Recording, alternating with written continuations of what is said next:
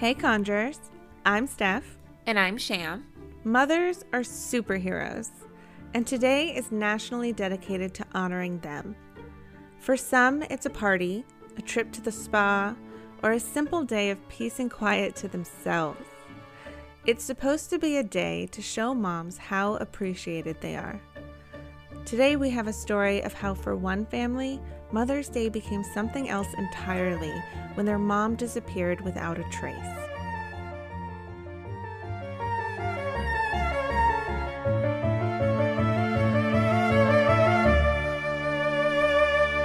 Suzanne Morphew was born on April 30th, 1971, to Gene and Adrienne Moorman. Gene and Adrienne owned a popular restaurant in Anderson, Indiana called Gene's Root Beer Drive In. Suzanne was that kind of person that everyone just liked. She was kind, sweet, and soft spoken. She never tried to get noticed. She just had a natural beauty about her that drew everyone's attention. As a teenager, Suzanne was diagnosed with non Hodgkin's lymphoma, and the doctors told her that due to the harsh treatments she underwent, children weren't likely to be in her future. She eventually beat the cancer and at age 17 started dating her future husband, a local boy named Barry Morphew. Suzanne and Barry were married in 1994 at the age of 23 and spent most of their 20s just enjoying each other's company. In the early 2000s, the couple was blessed with a daughter who they named Mallory, and a few years later had another little girl named Macy. Suzanne loved her family more than anything. She was so thankful to be a mama. It wasn't guaranteed for her, and she never took for granted that she was blessed twice. Wow, what a strong individual to get through all of high school fighting that battle. Right? And to be told she would never be able to have kids and overcome that too, she's an inspiration. I'm sure she appreciated life more than the average person. After beating cancer, I'm sure it's easy to understand that Suzanne was very passionate about her health. She was super fit and active, and her friends said you could tell she loved working out and loved being at the gym. She did everything she could to be healthy, but in early 2018, her cancer returned and she began treatments again. The family moved from Indiana to Salida, Colorado in the spring of 2018 while Macy was still in high school, after Mallory moved to Colorado for college. Suzanne was less enthusiastic about the move than Barry was, but in the end, she wanted to be near her daughter too. The family settled in, buying a $1.5 million house in the nearby area of Maysville, and started putting down roots. Barry was a landscaper working at a company owned by a close friend of his. He was also a volunteer firefighter for the Chaffee County Fire Protection District.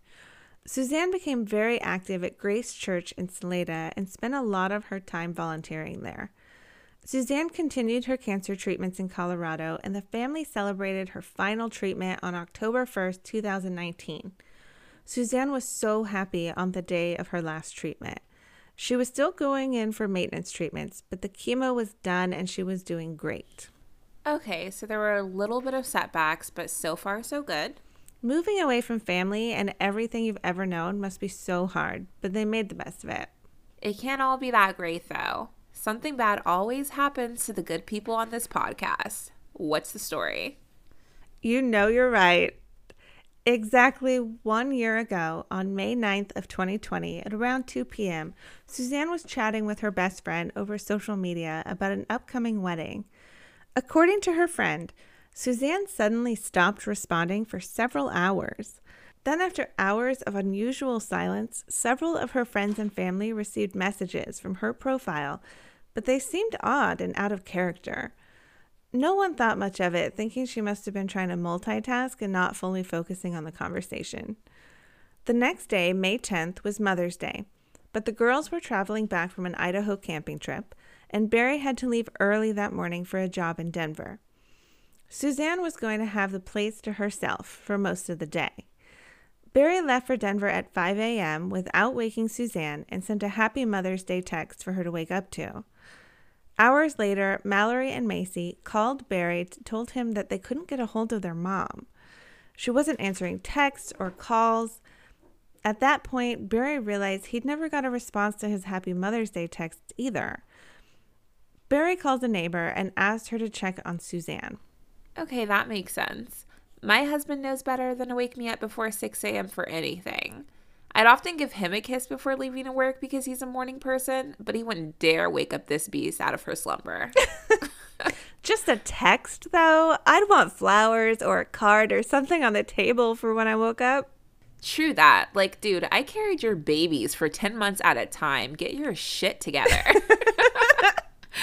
so, did the neighbors end up checking on her? The neighbor walked through the house calling for Suzanne, but told Barry that there wasn't anyone there and her car was still there. He asked her to go back and see if Suzanne's bike was missing because she might have gone for one of her typical rides. The neighbor confirmed that the bike was missing, but called the local sheriff for a welfare check anyway. Investigators searched the area and found her bike abandoned at the bottom of a steep hill not far from her house, but found no trace of Suzanne. Barry immediately left his team behind to finish the job when he learned his wife was missing and raced home. He speculated that maybe she had been involved in a roadway accident or attacked by a mountain lion. Suzanne's brother Andrew disagrees, stating that if she had ridden off that cliff or been attacked by an animal, there would be clear signs of that. There was no blood, no signs of a struggle, nothing. Andrew believes her bike was picked up and thrown over that hill in order to mislead the investigation. If she does typically go on bike rides, it makes sense for him to ask, but if it's once in a while, that was a weird suggestion to make for the neighbor to check for. Who would take her from bed, then take her bike to throw off an investigation? That's a lot of work for a stranger to do. Yeah, maybe she rides every day or something. She was super active. I think her brother means that she went on a bike ride, someone kidnapped her, and then threw her bike over a cliff to make it look like an accident. There's definitely more to go over here. Sham will detail what the investigation has found so far after this short break. The sheriff put together a team of more than 100 searchers within hours of Suzanne being reported missing. They searched the area well into the early morning of May 11th, but found absolutely nothing that could lead them to Suzanne. On May 13th, they expanded their search, calling in help from the FBI, Colorado Parks and Wildlife, and the South Ark Swiftwater Rescue Team. Divers searched the waters around their home, and helicopters searched for signs from her from above. The house was cornered off as part of the investigation, and the investigators asked all residents of the neighborhood to provide all doorbell camera, security, and wildlife camera footage from May 8th through May 12th, just in case. Barry took to social media at this point and posted a video to the public as well as a $200,000 reward for her safe return. In this video, he said, Oh, Suzanne, if anyone is out there and can hear this that has you, Please, we'll do whatever it takes to bring you back. We love you, we miss you, your girls need you. No questions asked, however much money you want. I will do whatever it takes to get you back. Honey, I love you. I want you back so bad. His statement was worded in a strange way. Like he's both talking to her and someone that might be holding her for ransom. But I'm sure it's difficult to put into words what you want to say when your loved one is missing. Yeah, but why is he assuming that they want money as if they left a note requesting that? Maybe a guy who buys a $1.5 million house assumes it's always about money. okay, we know the spouse is always a suspect, but Barry had an alibi, right? Well, it wasn't long before the police and the public started questioning Barry's sincerity. According to Barry, he left his house around 5 a.m. the morning of May 10th while Suzanne was still in bed asleep and drove 150 miles to Denver, Colorado to check into his hotel. The hotel records, however, suggest he checked in the day before May 9th. In addition to that, a contractor Barry hired for that job in Denver claims he found an odd scene in Barry's hotel room. Jeff Puckett was hired by Barry for an urgent job fixing a wall in Denver, starting over Mother's Day weekend. Jeff arrived at the hotel the afternoon of May 10th and was surprised to hear that Barry had rushed home for a family emergency. When Jeff entered his room, he was overcome by the strong smell of chlorine and found wet towels all over the floor. At first, he thought the pool must be open, but discovered it was closed due to COVID concerns. Jeff said he could tell someone had used the room, but the bed hadn't been slept in. It just looked like someone kind of laid in it or something. Then Jeff discovered some of Barry's mail in the trash can there in the room. The open mail was something involving insurance of some kind, possibly property insurance, and he turned it all over to the police. Jeff, an ex convict himself, said it looked like Barry was trying to set up an alibi, in his opinion. The strangest part for Jeff was that when Barry rushed off, he told the workers that he had a family emergency and they would have to figure out the job on their own. The crew couldn't finish the job, though, because they had nothing to work with. The materials and tools needed to do the job like that hadn't been ordered. That is pretty suspicious. The chemical smell is weird, but who brings random mail from home when traveling for a short work trip? And he hadn't prepared the needed materials for the job, so it seems like it was a last minute or unorganized trip. Okay, so just to play devil's advocate, me and my husband went on a trip to Seattle recently, and the room did smell like cleaning chemicals because of how detailed they are about it since COVID. Also, he could have checked the smell before leaving and planned to look at it when he got there. However, it's super sketchy that he didn't have the materials for the job ready. Those are good points. What did Barry say in his defense? Barry confirmed that he also smelled the strong smell of cleaning supplies in his room before he rushed off, but with coronavirus going around, he assumed it was just how the hotel cleaned the room. Barry insisted that he did nothing wrong at the hotel and the cameras could prove it, as well as the time he arrived. Suzanne's older brother Andrew claims the hotel isn't the only location where the presence of a strong smell was discovered. Andrew says that he heard from the FBI that the Morphew family home reeked of bleach during one of the early searches. The investigators also questioned Andrew about why there were no coolers at the house, which shocked him. Barry was a hunter and loved camping. You would expect the family to have multiple coolers on hand. Barry hasn't said much during this investigation, but he did respond to the allegations in an interview with Fox 21 News. He said, I've heard the FBI lie, and I know that they can legally do that in their investigations, but it just pains me to know that they are doing this to me and my family. I love my wife. I would never hurt my wife. She is the light of me and my daughter's lives. This whole thing is killing us, and this is why I want our privacy. Okay, a bleach smell at the house is suspicious as well. But with the current pandemic, like you said, it's so hard to judge a cleaning supply smell. The lack of coolers does strike me as odd, though. I don't know anyone who doesn't have at least one cooler. Yeah, that is weird the coolers were missing, and we all know what fits perfectly fine into one of those things. Right. So, where did the investigation lead next? On May 22nd, the search for Suzanne turned to her husband's recent construction site in Salida after a nearby resident called in a tip that she heard excavation equipment laying dirt in the middle of the night right before Suzanne went missing. The owner of the property confirmed that Barry was hired to lay dirt at the Riverside property, but was unaware of any late night hours. Agents sifted through bucket after bucket of dirt and even removed a section of concrete from the property's foundation. Investigators didn't release any information regarding what may have been found, but they did say they have no suspects at this time, and despite the rumors, no one has been arrested. Since Suzanne's disappearance, investigators have received thousands of tips, conducted over 180 interviews, and more than 130 searches. From September 24th through the 29th, her brother Andrew flew in from Indiana and organized a civilian search to go over the previously searched areas again. 700 volunteers came out to search the area Andrew determined to be the most of interest. Andrew believes his sister was murdered at her home and is using the assumption along with the satellite images to create his search area. According to investigators, the search collected several pieces of possible evidence, but no other details were released. It sounds like law enforcement and the community really pulled all the stops to try and find Suzanne. She seemed to be very loved. I wonder if he noticed anything going on in their marriage investigators couldn't share. From what I read, they weren't actually that close, but that doesn't mean he wasn't aware of something we aren't. Around the same time as the private search, cadaver dogs were brought out to several locations of interest by investigators. While the dogs alerted or showed interest in three separate properties, the police reported that none of the hits provided viable evidence. The first alert was along the riverbank a few miles from a vacant lot owned by Barry. The cadaver hit was passive, meaning that there may have been reasonable suspicion, but not probable cause to continue the search. Law enforcement investigated and determined it to be unrelated without any excavation. The second site was a remote area near where Suzanne was suspected to have ridden her bike.